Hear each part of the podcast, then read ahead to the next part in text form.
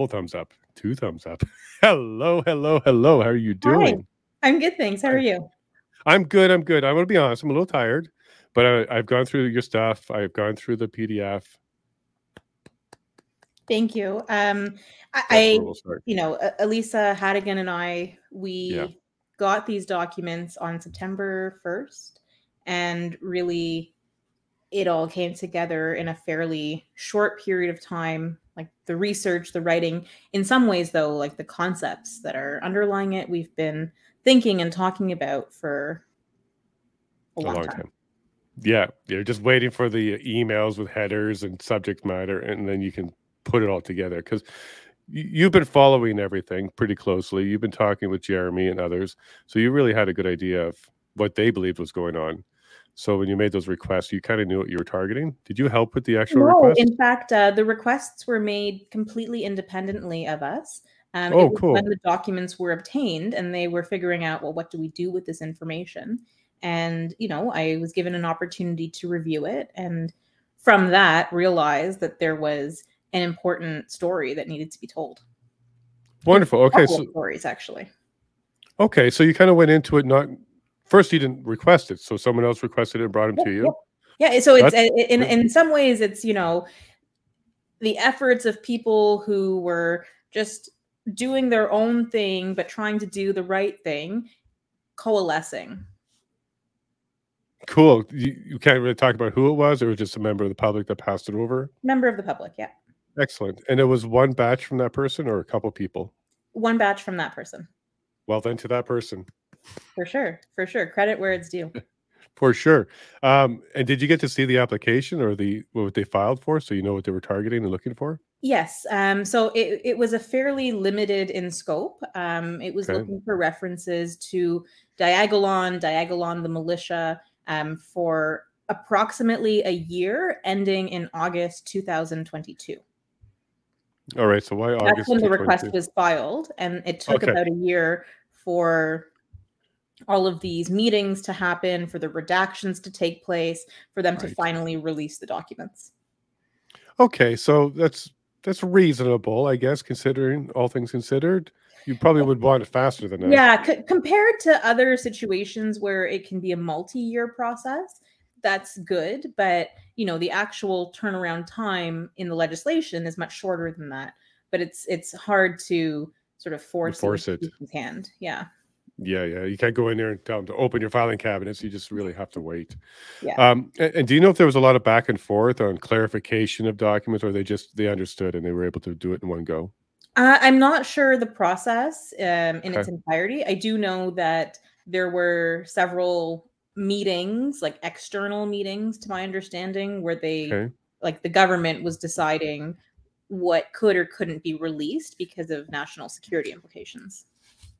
All right. So I haven't seen the 1100 pages. I just saw your your your uh, uh write up. What do we call this? An affair or expose? Um, so I saw that. So I haven't seen the other documents. But was there a good chunk of them redacted? Um, there there were some redactions. Um, I would say the most frustrating aspect of redactions is where um, an email referred to an attachment, and that attachment was not included. Okay. And would there be an explanation, like under section whatever, this is redacted, or just not there?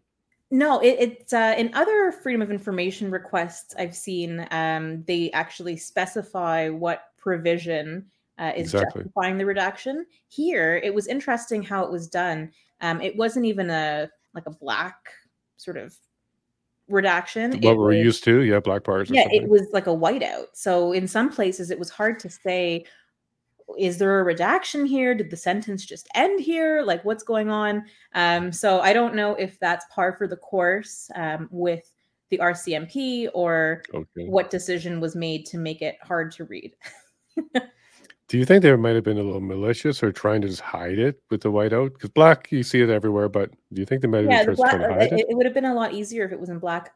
Honestly, I can't speak to it. It's that's a possible explanation. Um, there are other possible explanations. So mm-hmm. wherever possible, I try not to speculate malice. Just yeah, of course, I like overwhelming that. thought, and yeah. you know, it, we don't have like I don't know, but it's it's a it's a real possibility. Okay, I already like you now. You like evidence before you even speculate. So that's really cool. I like that. That's not everybody, and you know that. Um, is there any other requests? Are you going to do some follow up FOIs, like try to get those attachments, specifically target them? I think that already in progress, there are some follow up FOIs, um, and I am starting to make inquiries um, just about some of the the findings. So uh, I, I do see this as a first step in a right. multi-step process and you know one that there are lots of branches extending in different directions excellent so where was the first request sent to rcmp um, it it, uh, it targeted RCMP. It was a federal policing request, but it was to okay. um, to the federal government. I, I am not sure the exact department. And did that open up any CSIS related stuff, or was it just all? CSIS it did?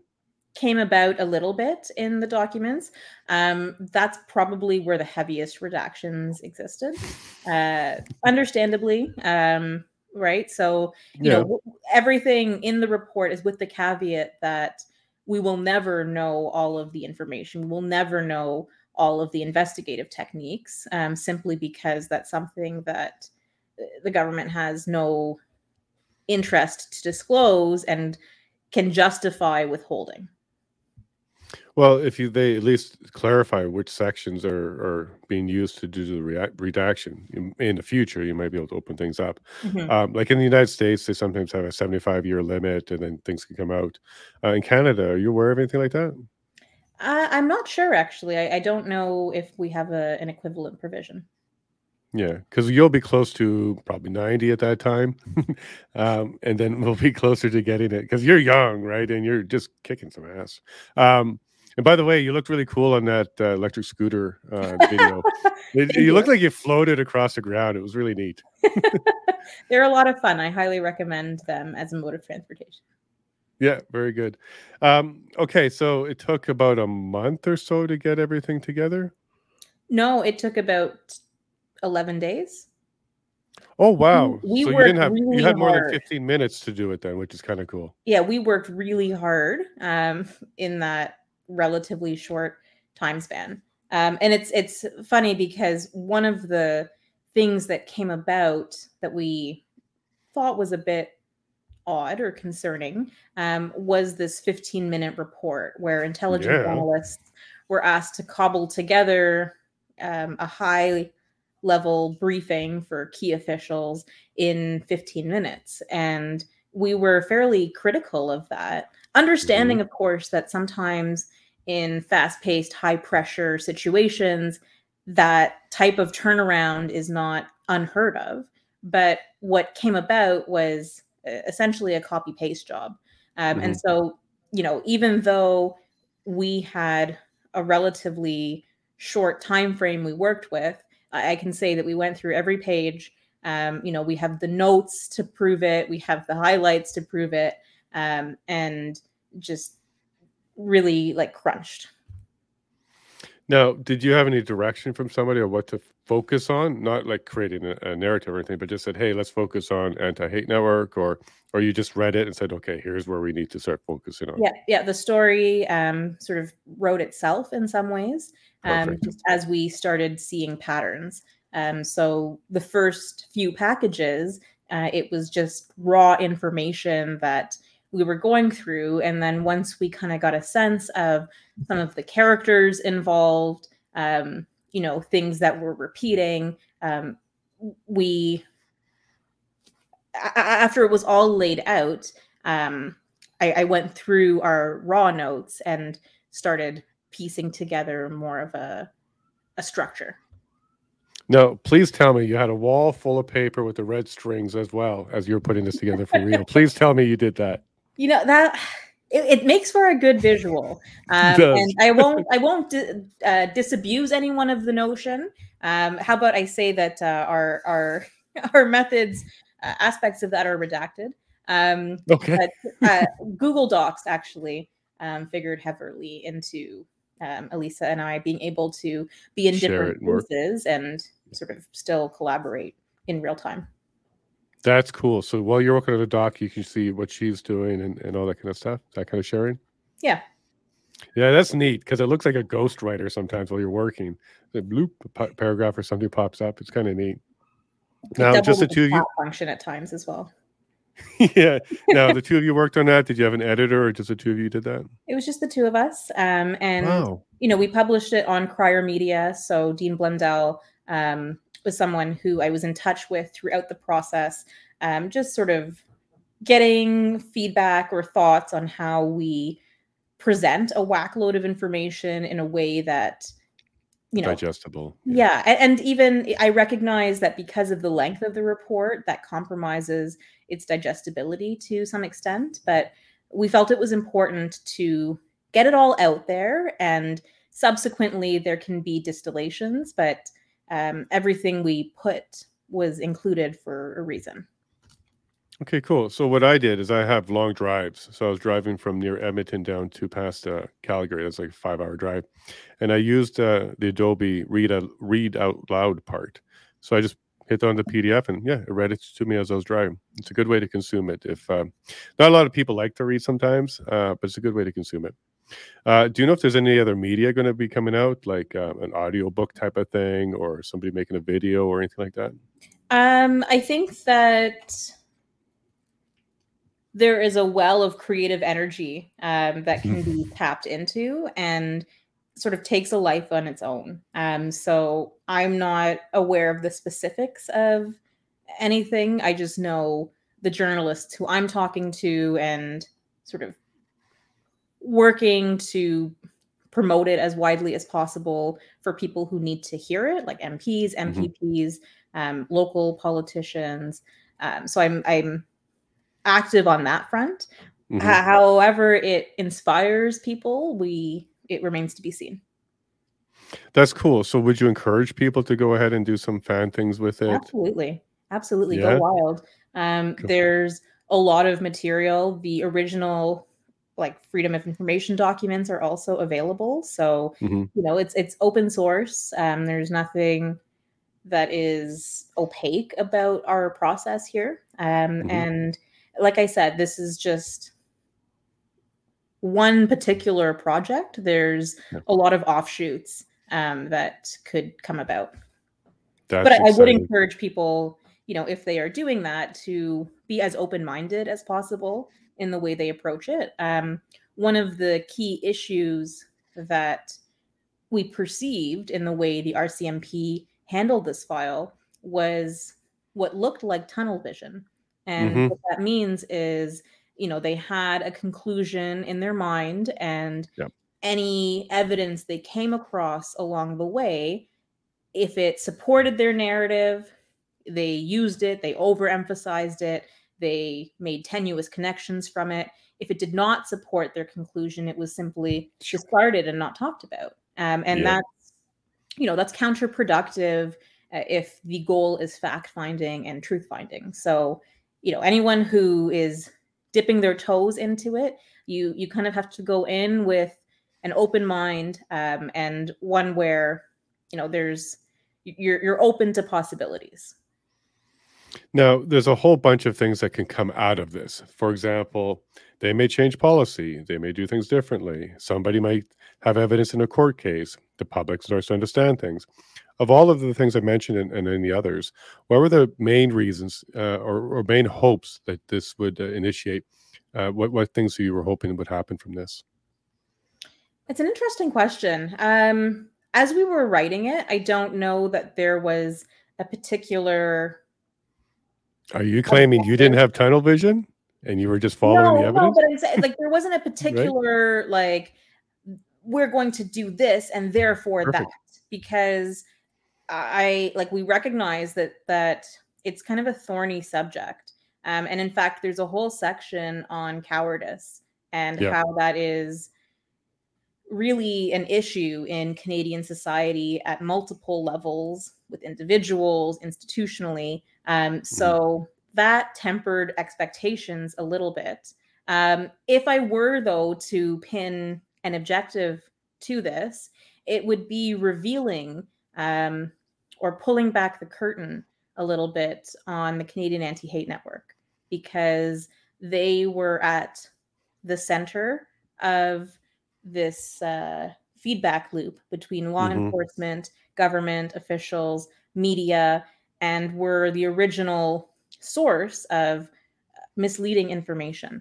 And presently, they are making a bid for $5 million to the federal government in order to be an anti hate watchdog.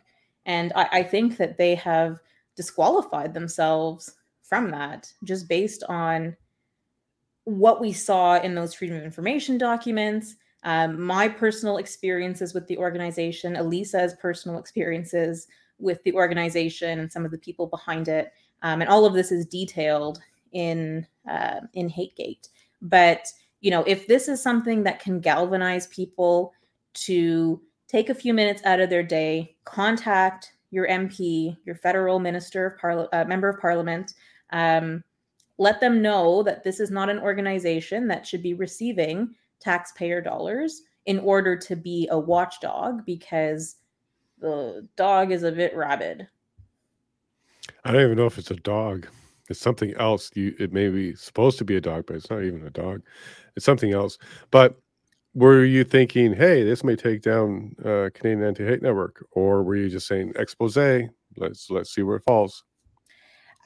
I, I it it has to be a let's see where it falls, only because there are so many moving parts and variables, and people may interpret the information um, differently than we did, right? So mm-hmm. it's now out there in the public domain um, for people to see and kind of understand and process at their own pace. Um, but the the notion of um, anti-hate formalizing itself as some kind of federal watchdog, um, I think it, is concerning um, and something that that if people agree with our conclusions, um, now is the time. Now is the time uh, to take action on that. Now, in journalism, typically, almost exclusively, you need two or more sources. You need some sort of cooperation on an original source. Clearly, this couldn't happen. There was a single source. So, what do you think about that? That journalists were using it, mainstream media was using it, and then it, of course, made its way to intelligence as well. What happened? It looks like they all dropped the ball on corroborating the source. Yeah, I think um, everyone expected everyone else to do the heavy lifting and I believe that in the modern journalism landscape, um, the way the industry is set up, the pressures that are on journalists, the fact that most or many are freelance and have sort of precarious jobs that um, they're expected to churn out clickbait. Um, all of those things contributed to something of a sensationalist narrative. Um, mm. And you know there's this culture that has emerged of not really going to the source for the facts and taking an expert's assessment at face value and running with that um, and then you know once it's out there in the media other media tend to quote the same source um, mm-hmm. and of course what we saw here was law enforcement doing open source intelligence um, and you know that uh, resulted in media articles that they then fed back to the media uh, and to government officials. So you know, it, it uh, as I say, I think everyone expected everyone else to be doing their jobs and took shortcuts, um, but you know, it, with problematic results. Okay, well, that's unfortunate. Um, I am actually going to tell you something that I think maybe you will surprise or maybe not. Depends how you see this. After reading this report, I had more confidence in the intelligence agencies in Canada. Does that make any sense to you? Um, if I, I mean, I'll maybe let you explain. I, I can see how that might be the case. So I'm interested to hear from you on why that is so. I because after the Rouleau Commission and after listening to the POEC, everybody except OPP, OPP, I think did a good job, but everybody else really, really made me disappointed that they just don't know what they're doing. So I actually came in with really low expectations. Going through the document, I saw some resistance to the narrative, and I saw some people raising some flags. That built my confidence up a bit more. So I started like basically on ground zero, And I'm seeing some of the people actually doing what they should be doing, including mm-hmm. that one who was raising the flag. I can't remember her name, Little. I think the last name was Little, or something like that. That raised, yeah, that raised my confidence in it. I'm not at the top. There's a lot of room still to go. It's a tall building, and we're just breaking the surface here. But I did come in there with a lot less expectation, and it, it's it's actually helping me a little bit. And you know, another sort of point to draw some comfort from. Um, Jeremy MacKenzie has never been charged with terrorism offenses, nope. sedition, um, anything remotely of that nature. Um, so at some point, checks and balances came into play. Uh, the mm disappointing aspect is how um, people, again, relied on each other, kind of didn't do the homework. Nobody took him up on his offer to speak directly with law enforcement. Yeah. And, you know, that it, created and contributed to a frenzy. But at the end of the day, you're you're correct that there were a few who saw what was going on, encouraged pumping of the brakes. Um, and you know the fact that we were able to access these documents at all um, itself is mm-hmm. a positive thing to consider, right? There are countries where yeah. That this would never come about because it's not even an option. So as much as it's important to be critical, um, you know, there's aspects that we can appreciate. That's a really good point too. The fact that you got or the person filed got anything back is a good step. And I am surprised sometimes as a result of an FOI that actually returns really damning information. So somebody over there read it because they have a they have a department that does this, uh, and I guess they're doing a decent job in that department. Now there is still redaction and this whiteout stuff that you're talking about as well, and you'll never know what documents should be there that weren't there. You've highlighted some like attachments that you might be able to get after the fact. But you're right. Overall, it is a transparency progress or process, and it does seem to work sometimes. So mm-hmm. that is good because you're right. In other countries, there would be a shredder involved. There'd be a no, you don't get anything uh, as a response. But totally, this is adding some confidence. You're right. So, do you think the next result will be good? Like, I think I read in there that this is like a part one, or to expect more. Are you working on a part two already? Um, like there's a lot of threads that can be further unraveled. Um, so you know, the past week um, has been uh, a bit. Uh, there's these marches that are taking place. Um, there are still news sources that rely on the anti-hate network. Um, mm. There is this diplomacy debacle with India where the prime minister hasn't really clearly sourced what information is being relied on. And what comes to mind is Marco Mendicino making statements and law enforcement scrambling to yeah.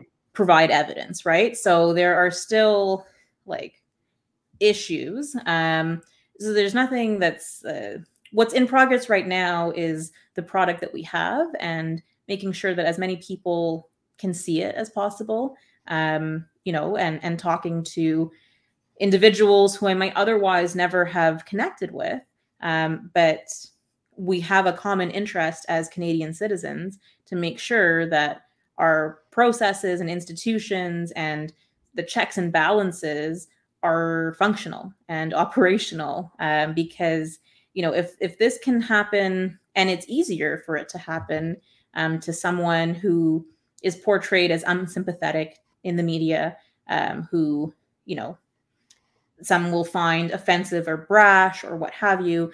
But ultimately, it has nothing to do with Jeremy MacKenzie whether people like him or not, whether they see him as funny or not, whether they see him as um, harmful or not. It, it, it it's a much bigger issue than that, and normalizing the processes that allowed this to happen um, that only leads us to a dark place. So that that's the current project, um, making sure that as many people are aware of what's going on, um, and continuing now to call out in real time where we see distortions uh, and misrepresentations, because that should be nipped in the bud. You would hope so, for sure. Now, I wonder if our Five Eye partners are disappointed in the quality of our intelligence that we shared, or if that's just the norm. Is that like a regular Tuesday for them? I'm curious on on what their thoughts are about the uh, caliber of that. You have Very any good question. Um, so we know that New Zealand and Washington were both interested in uh, reports on Diagolon. Um, that was an example of the report attached being redacted. So we don't actually know what was said. We don't know if the report indicates, hey, yeah, this was in the news, but turns out it was a nothing burger, our apologies, or if it was a repetition of statements that said, well, we haven't found anything yet, but that doesn't mean it couldn't exist. Uh, so it's hard to know what the Five Eyes learned, um, but uh, for sure the the the process in which it came on anyone's radar and how long it stayed on the radar, like there's no real explanation for that. Yeah, because if I was a partner, an intelligence partner, I'd be like, "This is garbage. Look what happened. We found out it's no good." Um, I wonder if we can encourage citizens in the other four Five Eye countries, so U.S., New Zealand, Australia, and UK, if they would go file uh, FOIs, the equivalent in their countries, to get the other side too. Um, the the U.S. may may not redact that particular document where Canada did. Um, so it might be a way to get additional information from the other Five Eye members that may fill in some of the gaps. Would you encourage? You guys, that? you're here and listening. I endorse that idea because there's all sorts of mechanisms and processes, you know, in our imperfect democracies that can mm-hmm. still yield results. And I, I, hear a lot all the time. Um, people are fed up or hopeless uh, about the way things are going.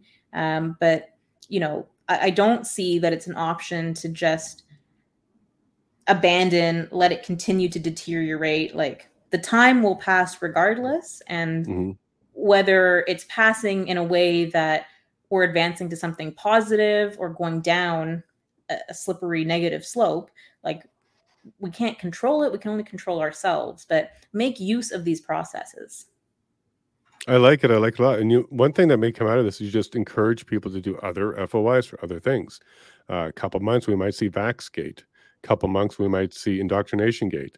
Like we might see all these other ones start to come out as people realize the power of the FOIs. Um, another thing I've seen as a technique or as tactic is you make a second one and the second time they go through sometimes things get through that didn't get through the first time. Mm-hmm. um, you could come up with a different department and maybe go to justice this time and not necessarily to where you went the first time. Not you personally but whoever did it. Um, you can hit the government a couple times and shake that tree a couple times and sometimes more fruit comes out as well. Mm-hmm. so i have a feeling somebody's going to get really good at fois and uh, we're going to start doing these. I, i'm actually thinking about it curiously here. Maybe there should be a citizen group that does basically that FOIs all the time, database it, coordinate it, make it available public. Um, there's a, there's a lawyer, Michael Tepper, um, who is actually you know um, very active in the FOI department. Um, so I encourage people to check him out on Twitter, um, and you know there may be some tips or tricks that uh, you'll pick up from his feed. Yeah, and Paul Westhaven, I think, in Nova Scotia, he's another good one. Yeah. He he gets lots. He gets lots of those, and he does that just on his dime. Uh, that's that's pretty cool, citizen. It's almost citizen journalism when you're going after a, a source information like that. Yep. And and now, like oh, sorry, go ahead. No, no, no. Continue, please. Like in this case, you know, there can be multiple sort of roles that people fill. So I didn't mm-hmm. request the information, but it came to me, and then I was able to connect with Elisa and together we were able to produce this and other people have the skills to present the same information in different ways so you know it uh, it's citizens working together um, mm-hmm. holding the government to account and i think that that is an antidote to the polarization that we experience where it's citizen versus citizen because you know political differences aside, um, it, as long as we can work toward a goal that is empowering to people, I think that that's the right track. So clearly, CBC has had you on. They've interviewed you for several hours. They're really interested in the story. You went to Global after, then went up to CTV, right? Did you do that yet? I think that media is coming to terms uh, or not with its role in mm-hmm. what occurred. And there's absolutely an opportunity here um, to save face and for to sure. not just for the purpose of optics, but to reassess processes and make sure mm-hmm. that we're holding ourselves to the highest standard. Um, so I remain optimistic that there will be buy-in. Um, and as I said, I'm in contact with various journalists, but there are obstacles to getting this kind of story out. Mm-hmm. Um, having said that, um, there is a reporter, Lisa Joy from Saskatchewan, who's been very brave in tackling the report and some of the underlying premises. Um, so Sask Today is the paper. Um, they're long form pieces. I highly recommend uh, checking that out. Okay, I'm excited because at least somebody's starting to look at it, and that may get the rest of their colleagues to look at it. It usually takes one to open that door, and then a bunch could follow. Uh, you need courage, as one of your your chapters were or your sections were, and maybe Sask today has some of that. That would be kind of neat. now, if you were to Hmm. First, after you, re- you released it, did you find any errors? Are there any corrections in there, yes. or it it, good? It upsets me to look at the document at this point. Um, yeah, spelling, grammar, or evidence. Well, there's a couple of typos. There's some pictures that I didn't get a chance to include. Um, mm You know, at, at a certain point, it's like it, it was time sensitive as well, right? Um, so you know, if I had more a few hours a few days a few weeks a few months we would have had a more refined and different product um, mm-hmm. but i'm like very proud of, of what we accomplished yeah. in that time frame and there may be a version 2.0 that comes out um, that's a little bit tighter um, in kind of the aspects that uh, that annoy me orphan no worries. that kind of thing. No i'm a bit of a perfectionist as well. It bothers me. I, I did a book uh, 200 something pages and yeah there's a couple in there and i can't sleep much well it happens. Um where was i going to go with that? So the artwork you did an incredible job. That was all you? Um i actually i work with um an amazing illustrator um uh, and have been doing political cartoons since 2019 um on a variety of subjects. Um, mm-hmm. And so this kind of came about as images popped up, um, you know, and, and some of the writing, it, it evokes imagery. Um, other times it's just a way to distill an otherwise complicated concept into an image that then is, is a point of reference for people to interpret, right? It's, it's just, it, it taps into i think a different part of the brain. Um, so mm. th- that's like i said it it takes a team to put something like this together. Hey now you also mentioned it was time sensitive. So what was the urgency? Was there a specific date you wanted to get it done or a specific thing you wanted to get it out before? Yeah actually um 9-11 kind of was your deadline it was a running it was a running theme um in some of our stories and the ways that we intersected. And so it was important, just on a symbolic level, um, to release the initial teaser on that day. Um, and then the documents were released the following day. And then the story in its entirety was released. So it was gotcha. kind of a, a three part process. Um, and, and that was deliberate. Um, and yeah, the, the symbolism behind it, it, it just like the way our stories intersect and how weirdly enough 9-11 just plays a, a role of a hub in some ways. Mm-hmm. um, it, it I, I couldn't imagine doing it any differently. Did you have a bit of a team bringing things forward to you or did you literally read all 1100 pages and, and pull out what you needed? We read everything together the two of us there was no. Uh, so 11 days, you read 1,100 pages. So average 100 pages a day. Summarize. No, no, well, first you have no, to read it all. We had to read it within three, four days because correct because you have to summarize after that. Yeah, yeah. So yeah. the the writing took um, the bulk of the time, and yeah, it, it, to be fair, there were other people who were simultaneously reading the documents. Um, mm. So you know, we would get kind of pinged and hey, did you notice this or see that um, here and there, but it, it you have to consume yeah, it all. You have yeah. to consume it all because yeah. uh, without that holistic view, it's right. impossible to see or understand patterns.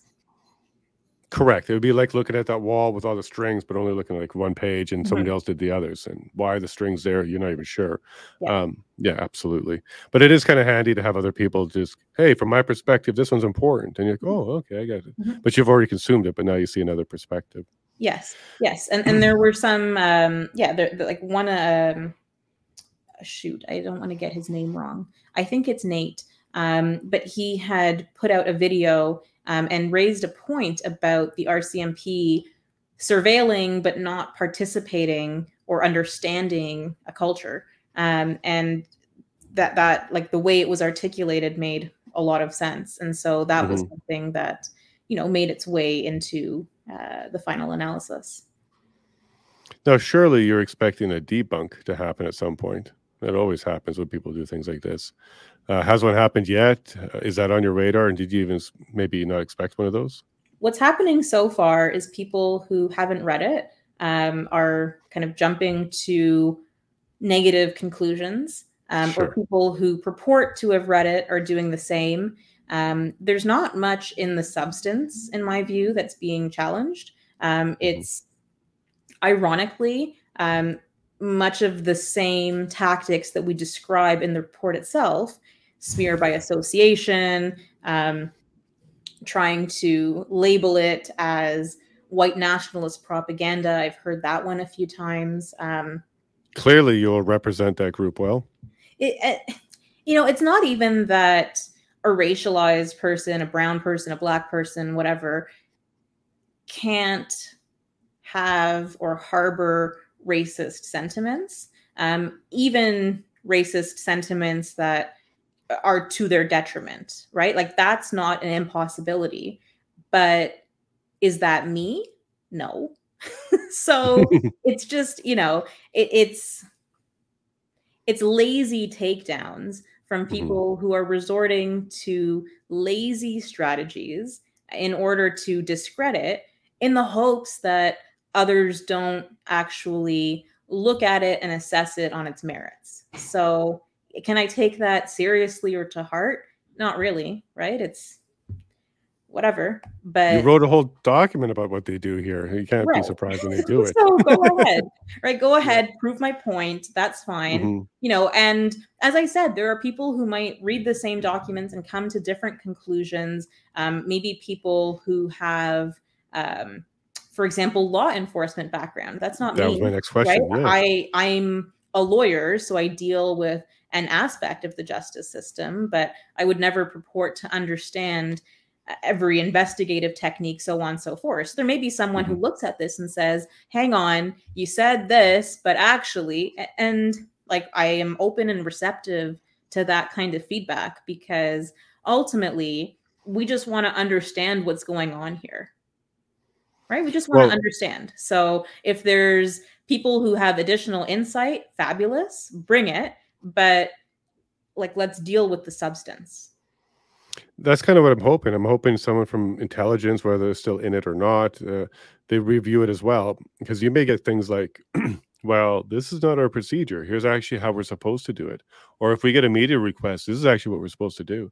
So somebody with like intelligence from that side of actual procedures which won't come out in the fy response that may be very beneficial both sides you may learn that no, this is very normal that we do this, or no, this is way off base. Um, I can we just had the someone being like transported into a courtroom with no real sort of understanding of the legal system and them finding it very odd and maybe even suspicious that the lawyers keep calling each other my friend and he's his friend and he's also his friend and what does this mean they're all connected mm-hmm. when in fact that's just like a formality that we have adopted and it, it's so routine and nothing to raise an eyebrow at right so i know that about my mm. own industry that there's weird stuff that an outsider may not understand or appreciate. So, you know, if the insiders have insight, please, by all means. Absolutely. And if there's whistleblowers that know a little bit more, please, this might be a good time to come out for this. We like whistleblowers. It may encourage somebody to come forward, even just to help clarify things or fill in gaps or, or just give you guys more understanding. It might be helpful as well. Now, if somebody released, you know, an unredacted version and somebody leaked something to you, would you use that? Would you look at that or, or would you be cautious about that? I, I would have to be cautious. Um, I mean, I'm not saying that it's not uh, like I'd look at it, but mm-hmm. um, without being able to verify authenticity, you have to be careful, right? Um, right. And in this case, I was able to do that um, mm-hmm. and felt confident about what we received and looked at. That's an excellent point, actually, because the results of an FOI is trackable. You know where it came from, and you can even, if you had to use that in court, you can show the authenticity. But if someone leaked it, you could have printed it, you could have made it, you have no idea. That's a good point. Uh, try FOI first, see what you get. Do a second FOI to try and expose the things you found that's missing, and take it that way, because then you can at least show where it came from and use that in court and stuff like that. Has anybody approached you so far to use it in court? Not necessarily your documents. I don't think your document is admissible, but the source documents would certainly be. And not at this stage. Um, no. Um, and in any event, you know, we would have to put them in touch with the original requester of documents. Correct. Um, yeah, they'd have to but, validate. You know, if that's something that people need or they think it would be helpful, um, I'm happy to try and facilitate that. Well, I can tell you two of the lawyers for the Coutts uh, have a copy. Uh, they're going through the uh, PDF, and I suspect they may have some questions about getting the original uh, submitter to affidavit, give a copy, and possibly use some of it, mm-hmm. Uh, because that's really the root of their issues. So the Couttsmans have this conspiracy to commit murder charge on them, and the conspiracy part is associated, according to the RCMP when they did their press conference, a nationwide group that has leadership outside of Alberta and resources outside of Alberta that was coordinating to do something to Canada, mini coup mm-hmm. or something like that was what they're implying. I believe these documents vitiate that. Like, there's no proof of that. Uh, the courts here in Alberta have not brought forward any additional charges on anybody, inside or outside of Alberta, leader or not, resource provider or not. None of this has happened out here. So I'm curious if these documents can help tell the story here in Alberta about the charges that these gentlemen are under right now. Uh, I'm wondering, um, what do you think? Because I know the the Coutts came up a couple times in the document. Because when it's I got the document, that's the first word I searched for was Coutts to see what's going on. Because uh, this is basically what I do all day, um, and I saw some stuff in there. So, with the caveat that I'm not as plugged into that case, um, simply due to publication bans and not being proximate to the courthouse, so I my knowledge is fairly limited. Um, but the main connection to Coutts was the what appeared to be homemade patches on the vest, um, the diagonal mm-hmm. patches, and that was used to link it to Jeremy MacKenzie to a broader scheme, and the fact that Jeremy had met um, Chris Lysak, I think twice. Once at a barbecue. Uh, yeah, well, once. Or, I think twice. Two, time, two, times at the barbecue. I don't okay. think two separate occasions, but twice at the barbecue, one picture. In yeah, in any event, um, right? Like the, a fairly shallow, superficial acquaintance, um, not yeah someone who eh, not nothing that would support the aspersions that came out of it. Um, and what's interesting is there was another patch um, with insignia for a different group that got zero media attention. Mm-hmm. So it, it, was very selective in deciding what facts to elevate, what facts to ignore or suppress.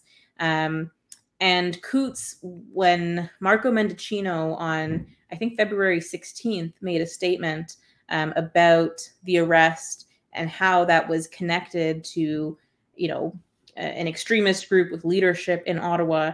Um, that was the statement that was made fairly off the cuff that media then asked RCMP for clarification and RCMP mm-hmm. googled you know news articles and quoted that back to the media for the media to report back to us so it, it, it was probably the most um, blatant example of things working in the wrong order and not actually uh, being about a, any sort of truth finding or fact finding mission.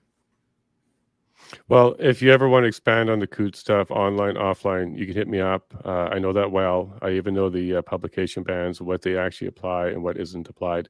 Uh, and I do speak to two of the gentlemen frequently. So, and Lysak is one of them, and Chris Carbert's the other one. And he's the one that also kind of likes some stuff online. So, those are the only two connections at all. And I also know the guy who created and passed out those patches. I found him.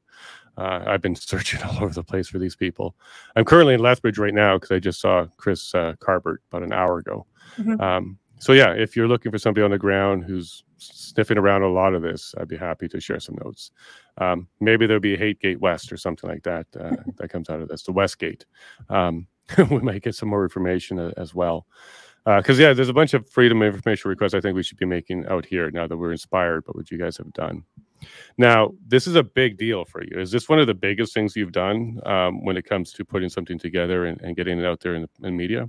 Yeah, this is the longest um, sort of document I've ever put together, and the one that um, sort of bore with it the most risk, fruit, risk, fruit, okay. and risk, right? But no risk, no reward. Um, mm-hmm it's still, you know, uh, there's I'm I'm so grateful for the people who read it, absorbed it, and took it for what it is, which is an opportunity to ask questions and mm-hmm. self-examine, right? It's not purporting to be anything much beyond that. Um, you know, and eh, but I there's also flack and pushback from people who think this is a stone best left as is unturned yeah. right just leave it um, because nothing good can come of it and you know it, it is a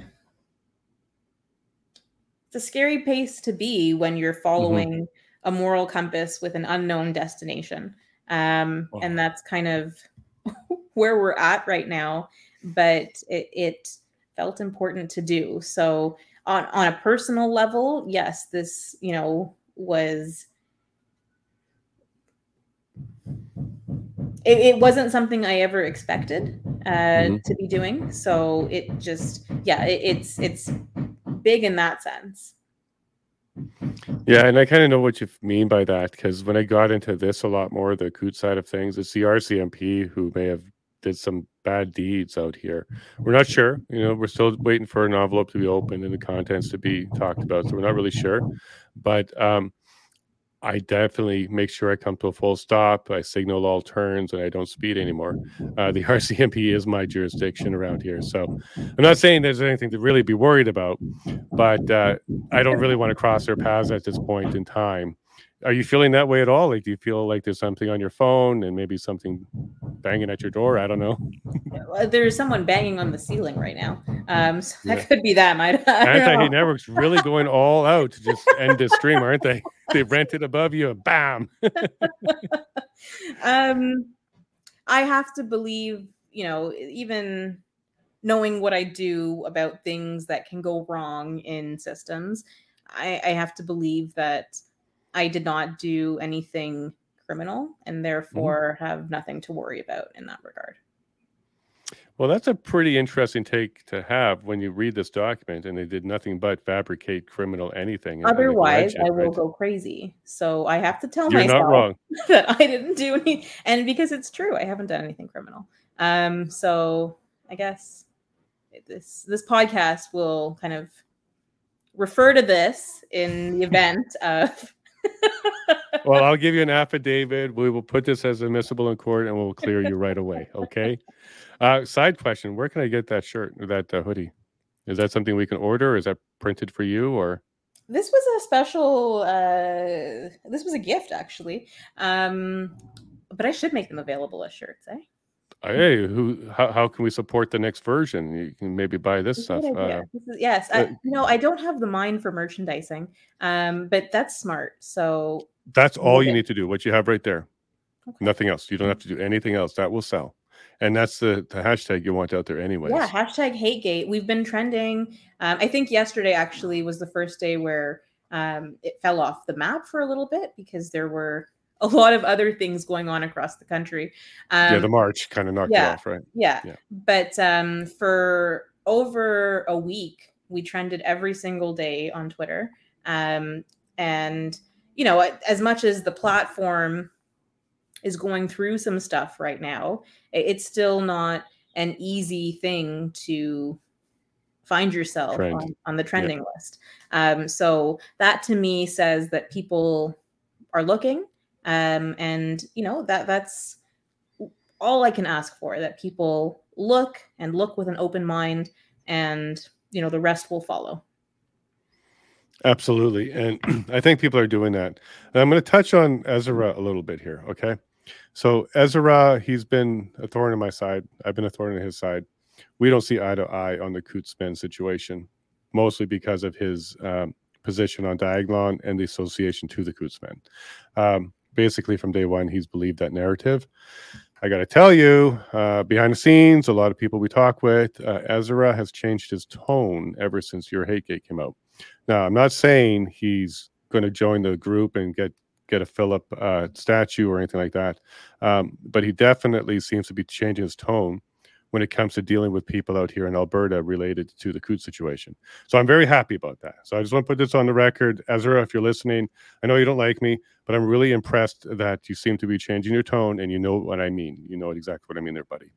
Um, so you may have gotten into Ezra's head in a positive way this time by providing him at least the ability to download 1100 pages and start taking another look at this stuff himself. Um, he's not a dumb guy. He's a really smart guy. But if you put garbage in, you get garbage out. So there's a chance you may have put something else in there for him because he's changed his tone. There's some stuff happening back uh, back here that's really positive when it comes to that.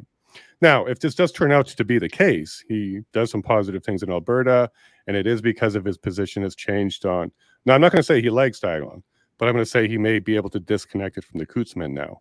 If he ends up doing that, should we send you a statue? should we should we give you a town in Alberta? Like you may you may have changed some things around here because that would be a really really big thing for us if Ezra came out and got the narrative correct. Remains to be seen, and I'll think about uh, you know what we will take as our tribute well, well, if it's a statue, I hope it stays up. I hope nobody tears it tears it down later. But yeah, please never make me into a statue. Goodness knows that. Fast well, forward. normally I ask people bronze or gold. Which one do you want uh, for your statue? um, but no, I, am sincere about that because uh, there's a particular issue, that, and Ezra knows about this. He, he's the one that came out here to talk people, uh, but he's definitely changed his tone.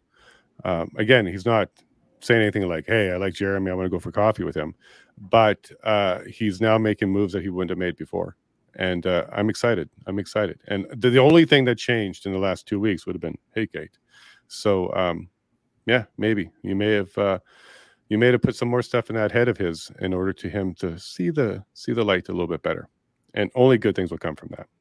So I'm speculating but I actually do have some evidence because he actually has changed his behavior on something, um, and he wasn't before. So uh, I'm curious. I'm curious to see where that one goes, and I'll report back to you uh, when things can go public. Uh, I'll let you know that. Um, okay, cool. So we got about a half an hour left, and I definitely want to respect your time because uh, I don't want you to make an expose on me. So we'll make sure we keep you happy. Uh, and by the way, it would be a very short one if you did one on me. But um, do you have anything else in the works? Are, are you cooking anything else at this time that you can share with us, or are you pretty focused on this right now?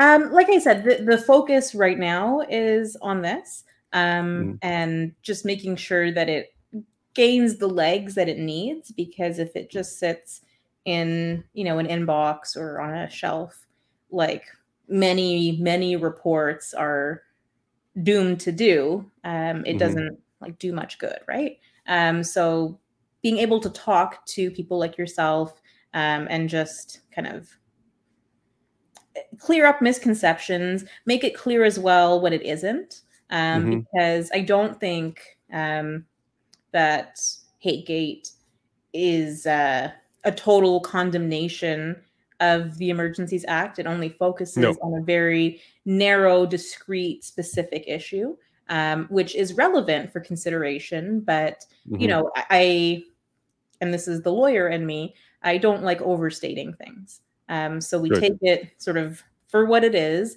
for the value that it provides. But I, I, I am making myself available to assist anyone who wants to better understand uh, what it actually means and what it doesn't mean. Okay, that's really cool. And I like that a lot. Now, when you are putting these together, did you get paid? Is this volunteer? Uh, do you have a client for this? Uh, you don't have no. to name names. I'm just curious how, how you were able to spend 11 days on this, probably 12, 14, 15 hours a day to get this done. And like doing this while like still running a practice and mm-hmm.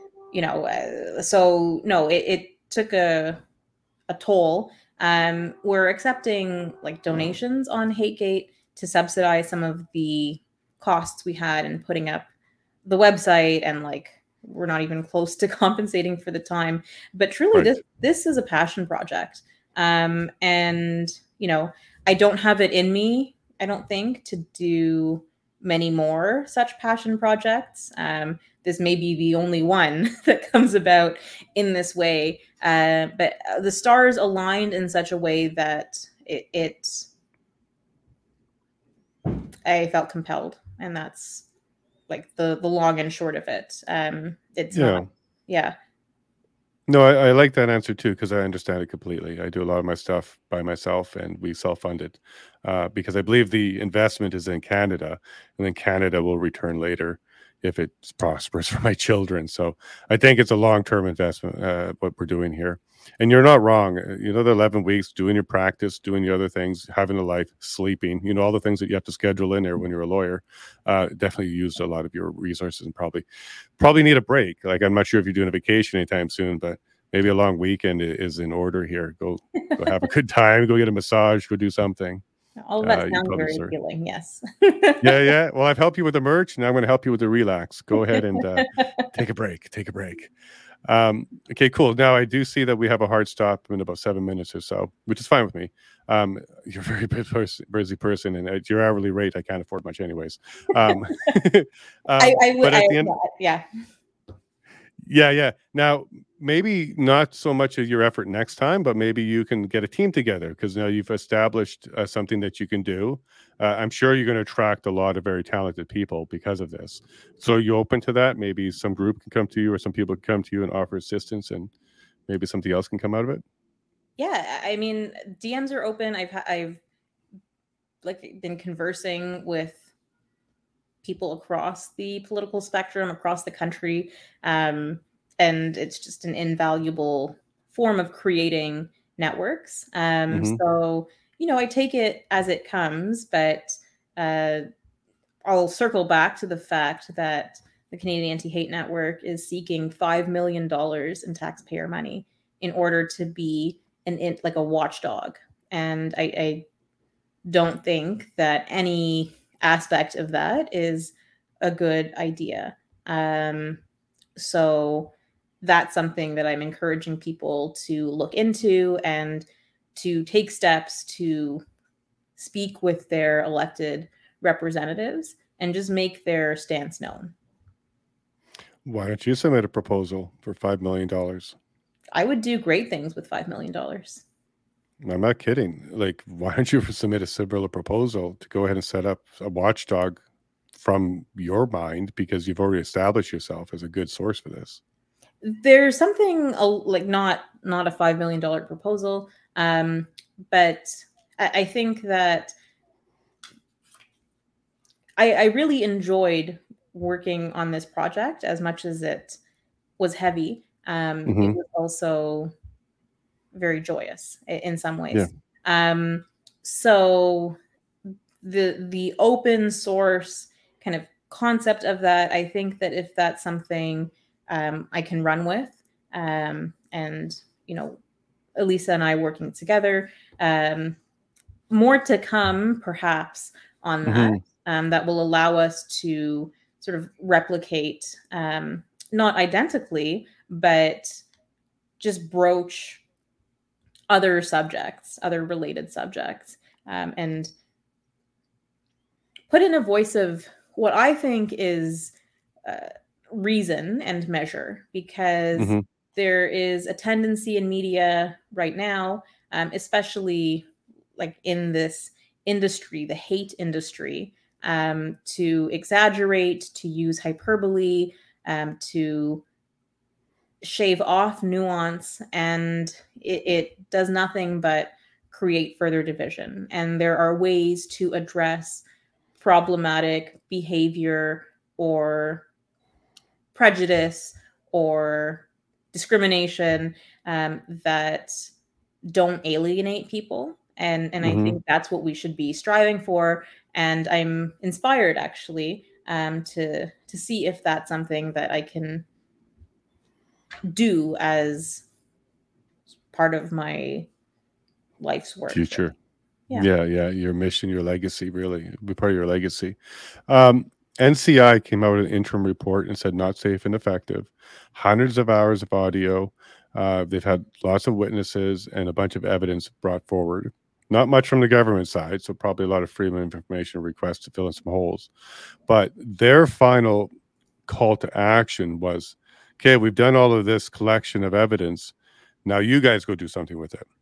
That's basically a big FOI dump from them. That could be something that somebody like you or your group or somebody similar like that should really tackle because there's a lot of information there.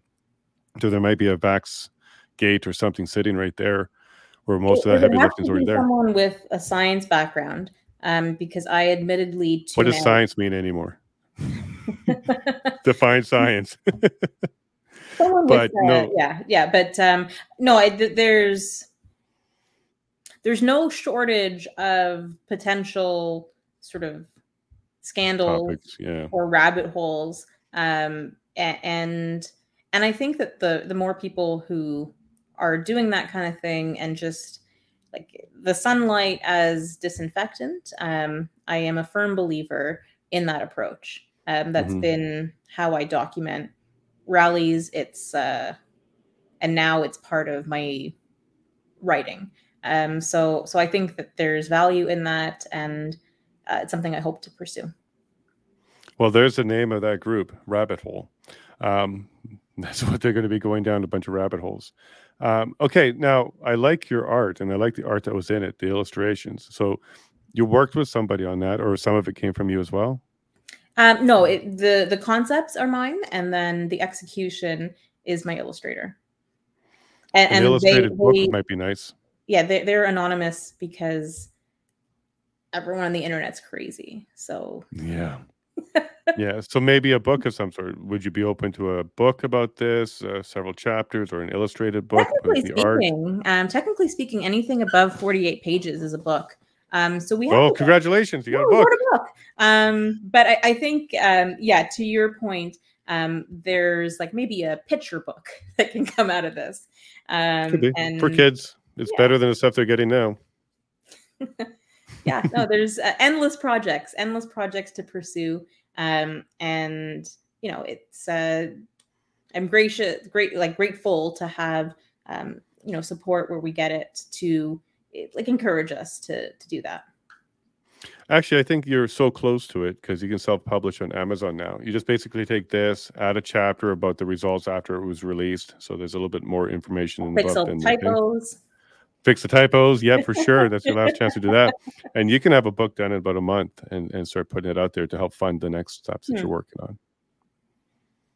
Yeah, if that's interest you, I've done a self-publish myself as well, so it really wouldn't take long, and I would pro bono it just to get it out there, um, make sure it happened, because you're so close, and that's how internationally people can get it. And for some reason, when you're talking to people and you say, "Well, I wrote the book on that," it helps.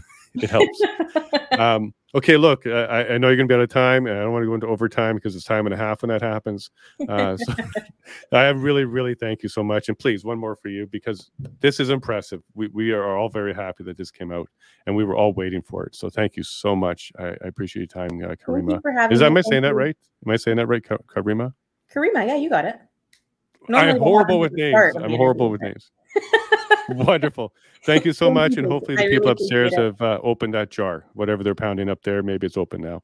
Um, but you have yourself a great night and congratulations. Congratulations. Take care. Good night, everyone. Good night.